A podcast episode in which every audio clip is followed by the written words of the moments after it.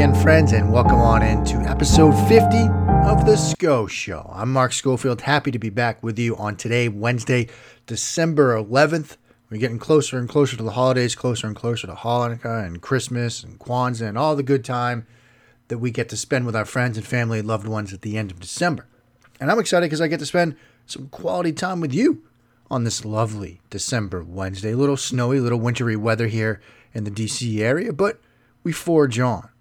Today's show is episode 50. I wish we could do other stuff. I wish we could talk about other things.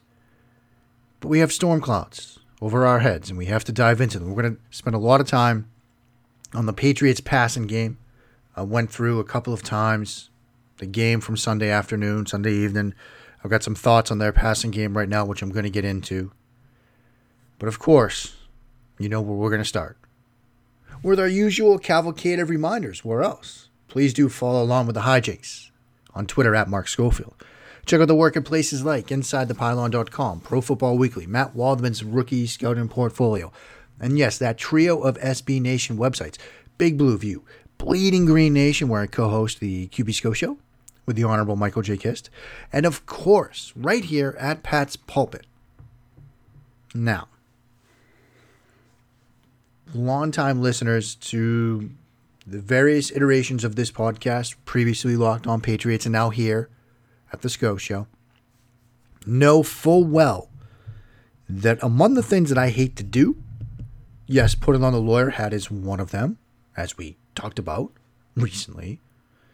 But diving into the off the field stuff is another thing that I just hate talking about. There are places you can go to if that's what you want to hear you know, radio shows, other podcasts, etc., etc., etc. I'm always more concerned with the on the field, the player evaluation, the scheme, the draft, all that stuff. But every once in a while, you have to address the bigger picture, the other things, the things that I hate getting into. And we have such a moment because unless you've been traveling the world or under a rock or taking a sort of mental health break from the media, and Twitter, you know that the Patriots are in the midst of what is being played up as another scandal. And it began on Wednesday when there was a question directed toward Cincinnati Bengals head coach Zac Taylor about an issue with the Patriots filming something either in the press box or in a box at First Energy Stadium during that Browns Bengals game and Dianna Russini and others from ESPN and the NFL started digging into this a little bit, and it becomes apparent that there is another taping issue around this team. And initially, there was speculation that it, it was speculation in a lot of different areas. Belichick was asked about it on WEEI and said it was something to do with the production company that's filming a documentary about an advanced scout. There was no sort of like illegal taping of signals or sidelines or coaches from the Bengals or anything like that. But you know what happens in today's world. Something like this, you mentioned Patriots and videotaping, and it doesn't take long from things to go from zero to 60. The Patriots eventually on Monday night released a statement that read as follows For the past year, the New England Patriots content team has produced a series of behind the scenes features on various departments within the organization. The seven previous Do Your Job episodes are archived on Patriots.com. On Sunday, December 8th, the content team sent a three person video crew to the Bengals Browns game at First Energy Stadium in order to capture one part of a longer feature on the Patriots scouting department. In this case, a Patriots pro personnel scout while he was working in the press box. While we sought and were granted credentialed access from the Cleveland Browns for the video crew, our failure to inform the Bengals and the league was an unintended oversight. In addition to filming the scout, the production crew, without specific knowledge of league rules, inappropriately filmed the field from the press box. The sole purpose of the filming was to provide an illustration of an advanced scout at work on the road. There was no intention of using the footage for any other purpose. We understand and acknowledge that our video crew, which included independent contractors who shot the video, unknowingly violated a league policy by filming the crew, the field and the sideline from the press box.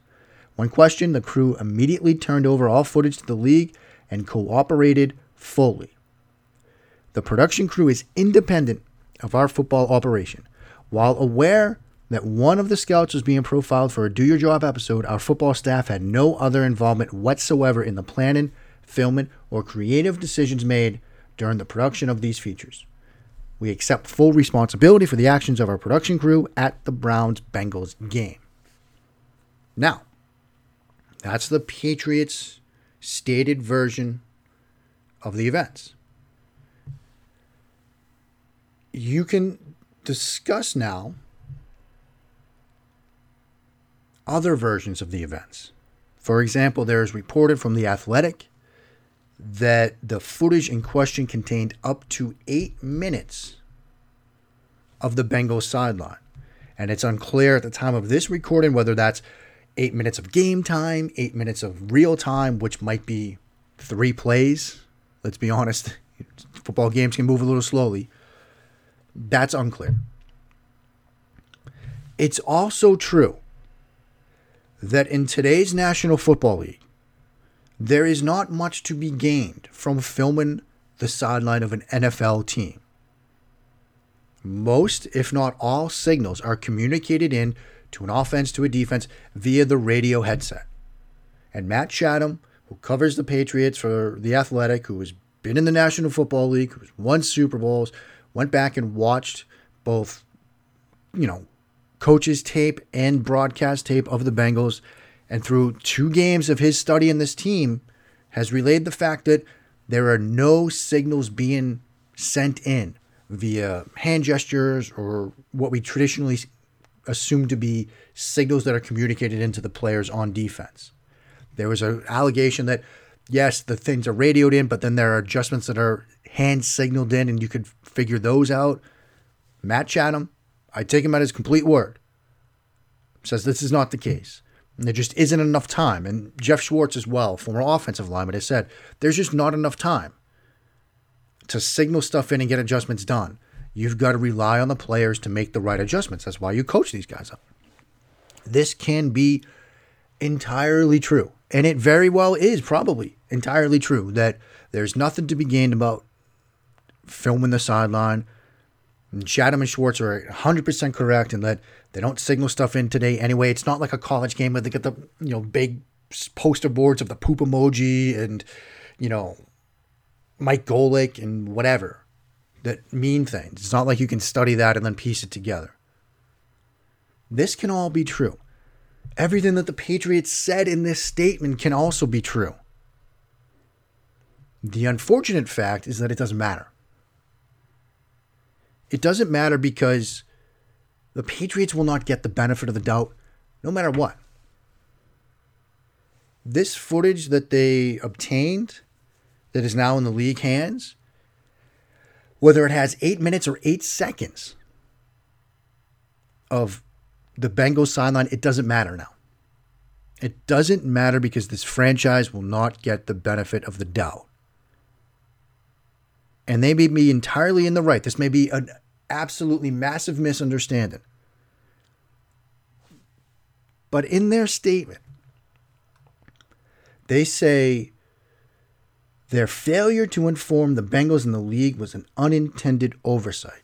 And here's where I have a little bit of a problem, regardless of the underlying allegations. Here's where I have a bit of a problem with the Patriots. They know that too.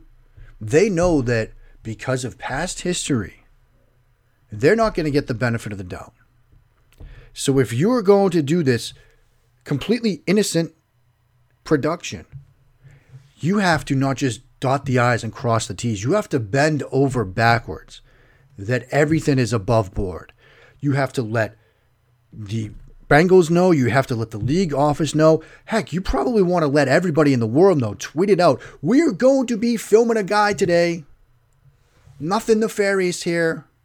We are just doing a little video production. I know it sounds silly, but we know and we are seeing play out live how this will get spun, how it will be viewed. And I know you might think, well, who cares how it gets spun? It doesn't matter. The truth is what will set you free. In this day and age, what's the old phrase? A lie goes around the world a hundred times before the truth puts its shoes on and gets out the door. It doesn't matter because the Patriots are already guilty. You poke around on Twitter, you go into fan forums, message boards, listen to talk radio, turn on a television. The Patriots are already guilty. It doesn't matter what that footage shows. And if they come back and say, well, the footage didn't show anything, there's nothing nefarious here, everything was above board, we're just moving on, that's not going to satisfy people. If they release some of the footage, it's not going to satisfy people. If they release all of the footage, it still won't satisfy people. The story's already been written in stone. So that's where I sort of stand on this. It doesn't matter what the truth is.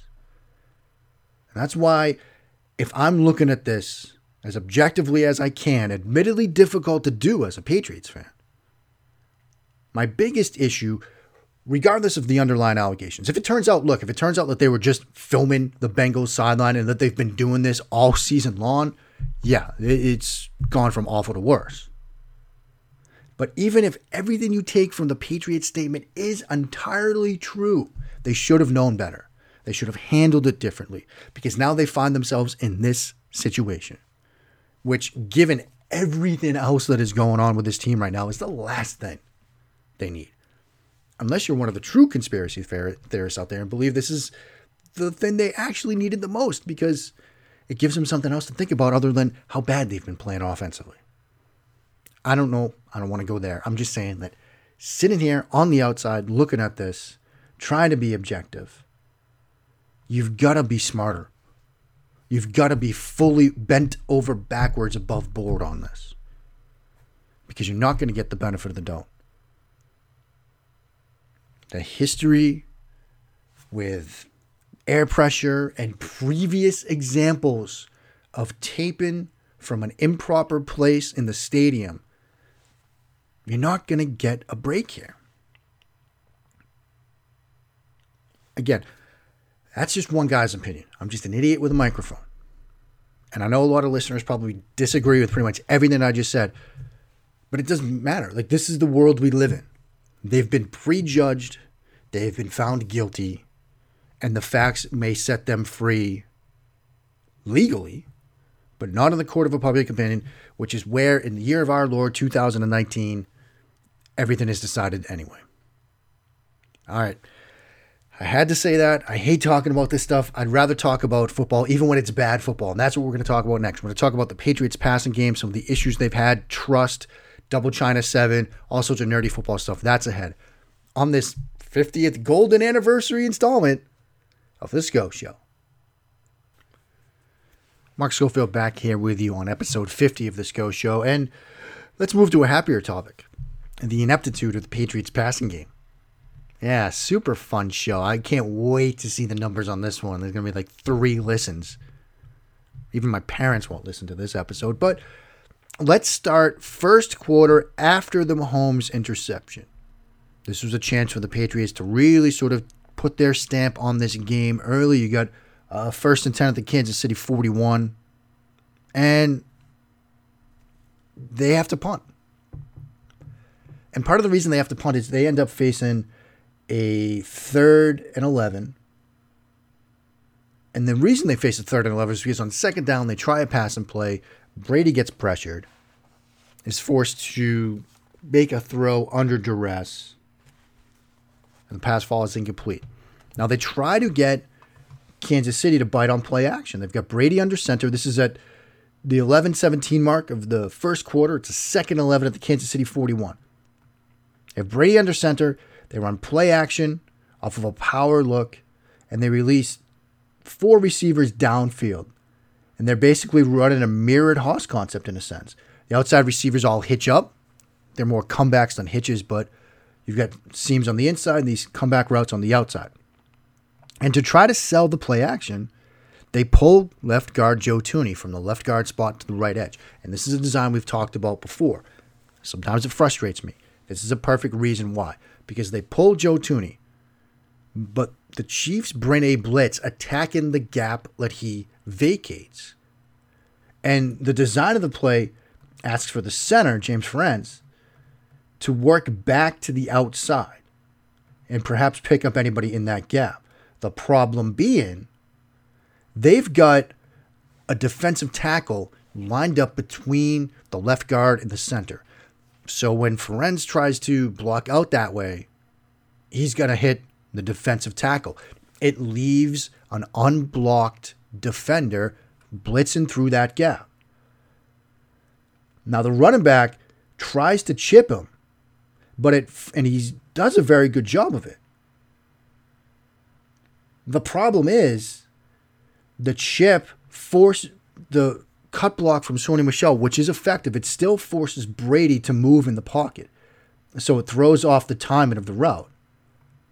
And after he resets his feet, there's nothing to throw to. Because behind it, Chiefs are just basically playing cover four. They're on top of every route. There's nowhere to go with the ball. Brady's timing is thrown off by the blitz, even though the blitz is picked up by Sony Michel. And at that point, the defender Ragland gets up from the cut block by Michel and is able to put a hit on Brady. Pass falls incomplete. You know, you expose yourself to this if you're going to pull the guard. Very next play, they go to their 20 package, their pony package, and it's simple. Four man rush, Shaq Mason gets beat badly. Defensive tackle lines on his right shoulder, attacks inside first, whips him with the left arm to hit his hands. He's able to beat him right there. He has a free shot at Brady. Shaq Mason just gets beat. So those are the first two plays. Then later in the first quarter, this is a third and three at the two minute 12 second mark of the first quarter. Patriots go play action again. It's a third and three. Play action off of a wide zone look to the right. The linebackers all bite. Brady comes up. He's got Matt LaCosse open on a seam route working to the inside, to the middle of the field. He's open. He's beating his defender. Safety is still seven yards away. He wants to throw it there, but Isaiah Wynn gets beaten because they're running wide zone look. He's got a defender that crosses his face on this wide zone blocking assignment, and he gets into Brady's face, and Brady is forced to pull it down. Now, Brady could probably throw this a bit quicker here because he comes out of the play fake, sets up, and there's a window to throw this. But he hesitates a step too long. That allows that pressure to get home. He has to pull it down, throws late to Ben Watson, and it's incomplete. And now, I don't want to go too far into the psychoanalysis angle of trust from Tom Brady, but the fact he doesn't pull the trigger right away to LaCosse has me sort of wondering at this point is there a trust issue? Then you go to the interception, and that was a throw to Matt LaCosse. Now, I think that in part, this is really just a very good defensive play. Romo called this man coverage. It's really, it's a variation of cover three. If you want to get into Saban-esque, Sabanese, Nick Saban school, it's three Mable, where on the weak side, the back side of this play, the Patriots are in 12 personnel, two tight ends, three receivers to the right, Brady under center, first and 10, 1304 mark of the second quarter on the back side of this, on the one receiver, single receiver side, it's Mohamed Sanu. It's Meg or man everywhere he goes. So that receiver, that defender, excuse me, that corner is in simple straight man coverage. Backside, it's zone. And that defender over Julian Edelman, who is the outside receiver, the number one receiver, one, two, three, working outside in, he will take Edelman and stay with a man if he releases vertically. If he comes inside, quick, short, under five yards, then he sinks vertically into his zone and reads then from one to two. Now he's reading the inside receiver. If the inside receiver releases vertically while his number one guy, which is Edelman, cuts inside. Then he will sink under and carry all of number two vertically. That's exactly what happens. Edelman releases inside. So Breeland passes him off, sinks under LaCosse's vertical route. So it's a great coverage, great use of three Mable. The other issue here is this. I don't ding Brady for mechanics often. He locks his front leg here. This is an issue with quarterbacks. At times you lock that front leg, it causes you issues with release point, with placement, and a dip in, in velocity. And what happens here? The throw is behind LaCosse. If you watch this play, when Breeland comes underneath it, LaCosse is running a seam route at the top of the numbers, and he has to reach back for the ball. Poor placement, lack of dip in velocity there, throws behind him, and it's intercepted even if Breeland cuts underneath this, as Brady gets more on this throw, more upfield, he's not going to be in position to make a play. And that front leg lock locking might have had something to do with it. Later in the second quarter, second and seven and fourth and seven. These are around the seven minute mark. Second and seven at the Kansas City 27 yard line. This is before the failed fourth down, which we'll get to on this second and seven play, Chiefs go zero blitz. One guy has a free shot. Brady tries to back shoulder to it to Dorsett. And I think that sentence might speak for itself. I'm not sure if Phillip Dorsett is your best back shoulder option right now. And then on fourth down, he gets blitzed from the slot, Brady does. Slot defender over Edelman comes. He has a chance to hit this. But the problem is they blitz two guys basically to the right side. The linebacker comes from the right and the slot defender. One of them has a free rush. Brady gets rushed in the throw just a bit much, can't really step into it, and he misses it. If Brady gets a chance to step into this throw, maybe he hits it, maybe it's something completely different. But instead, Patriots turn it over on downs later in the second quarter, third and 10 at the 306 mark. This is another situation where guys get beat. Brady's forced to climb in the pocket. Both Marcus Cannon and Isaiah Wynn get beat badly. They drop seven in coverage. He's able, Brady is, to escape the pressure somehow because he beats both edge guys as he climbs away. One of whom gets Brady wrapped up, but Brady fights through it. Then evades a third defender, checks it down to White. The pass is a little bit low and it falls incomplete. You can't fault Brady there. Makes basically three guys miss in the pocket on third and 10. But where's he going to go with the ball? I mean, you look downfield, they're dropping seven into coverage. He's got two digs, the inside one from Edelman, that's covered. The outside one, that's covered. And by the time those routes might technically break open, Brady's running for his life. Backside, he gets a go route, that's covered. There's nowhere he can go with the ball. They're dropping seven. He has to throw the check down anyway. Getting into the third quarter now. We got third and five at the 758 mark. Brady gets sacked here. And this is a stunt. We talked about Isaiah Wynn handling stunts last week or a couple weeks ago. I believe it was the Dallas game here. Defensive end has a wide nine alignment well outside of him. He knifes inside. When you see that as a left tackle, I'm not an offensive line expert, but I've watched enough football, I've studied enough playbooks, I've studied enough offensive line play to know and defensive line play to know if you've got a guy in the wide nine alignment, well outside your left shoulder, and he immediately attacks inside you between your right shoulder and the left shoulder of the left guard, the guy inside of you, you have to start thinking looper. You have to start thinking that defensive tackle from the inside is looping around. Otherwise, what's happened? You know, they're not going to do this. He's not going to do this from that alignment. Use an alignment base to beat me to the outside with speed and then cut inside unless something else is happening. Wynn doesn't recognize it. So you get the looper that comes around that gives some pressure. And in addition, James Ferentz, the center, fans to the right, but he gets beaten by Chris Jones. Both guys get in the pocket and they sack Brady.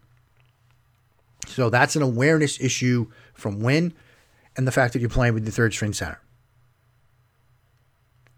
Third and five at the 12 26 mark. I believe this is fourth quarter now. Just checking my notes. This is after the N'Keal Harry play that should have been a touchdown and all that. Patriots have third and five. They've got a bunch to the right. And they're basically running Tampa Pirate, which is a play out of the Eagles playbook. I know that because I just wrote about that this week for Pro Football Weekly and the Bears. There's a lot of marriages going on of playbooks and concepts. But route concept is basically this you get a bunch to the right, you get a snag route from the outside receiver who is Edelman. You get a corner route from the apex or middle trips receiver who is Dorsett. And then the inside receiver, the number three receiver, runs dart, arrow, whatever you want to call it, diagonal, I think, in the Patriots playbook, where he's just releasing right to the flat. And so you have flat route from the inside receiver, a snag route, and then a corner route over the top of it. And the read structure on this play is such that his first read, Brady's first read, going by, yes, the Eagles playbook, but the reads are usually similar from team to team. His first read is Meyers in the flat. And Meyers is open because they're in a bunch. They man coverage this, they, they man it straight up. They don't banjo it, they don't switch it or anything. So the inside receiver covering Meyers to the flat has to get over the top of Edelman and Dorsett and their defenders. And so when Brady hits his drop depth, he's in the gun, hits his drop depth, it's, depth, it's a three step drop. Meyers is at the five yard line. And again, it's third and goal at the five. And the defender is still in the end zone. Now, maybe Brady thinks that if he throws it at this point because it's on the left hash mark, maybe he thinks because of the distance this throw has to travel, it's not going to get there in time. But this is first read, and he comes off of it, and he looks at Edelman underneath, then works backside, then gets sacked. But the first read was there. Now, it's a disappointing way to end, which was a disappointing drive, which should have been a touchdown drive, but if you want to talk about trust, there's a moment. And if you want to return to trust, the final play of the game, not the final play, but the final Patriots offensive play. It's fourth and three at the five. Got three receivers to the left. You're running double China seven. Number, rec- number one receiver on the outside runs a five yard in right at the goal line. Number two receiver, the middle trips receiver, Jakobi Meyers, he's running an in route. He's going to be right at the first down marker. Your number three receiver, Julian Edelman, he's running the corner route. Now, initially, I thought it's double China seven. You're trying to get that corner route from the inside receiver, man to man coverage. That's a nice look, but it's not your primary read on the play. You look at playbooks, you look at coaching clinics, you watch coaching clinics. When they break down this play, the quarterback's first read is that first in cut from the number two receiver, who, by the way, is Jakobi Meyers. And he's open. When Brady releases this throw, Meyers is open right at the two yard line for what would have been a first down. But Brady gets man coverage and goes to his second read, which is the corner route to Edelman, and that gets broken up. If you do want to talk about trust, and I know guys like Dan Orlovsky highlighted this play and others, there's a point to be made here. Because staring at a playbook right now, you look at that route concept, the first read's open. He throws to the second read, and the pass gets deflected. So those were some of the takeaways I had watching this offense. It's it's a struggle right now in the passing game, and a lot of the things we've talked about are there, are present. A lot of the things that we didn't talk about on the post game show, we get to see here. Um, Brady not coming to his first read when it's open. Maybe there is a trust issue. All the ugliness that we've been discussing on the Slack channel elsewhere, it's here. And they get to fix it now with the cloud of what people are calling, not me, but what people are calling Spygate 2.0 hanging over their heads. Happy days are here again, friends. Anyway, that will do it for today. Tomorrow, Thursday, putting together some ideas for a show right now. Might have a guest come on to talk Bengals. Might not. Might just roll with we're on to Cincinnati show. It's a fun week, kids. It's a fun week. Hopefully, they cap it off with a victory. That's all I can say. Until next time, friends, please do keep on blessing that Patriots reign down in Fox.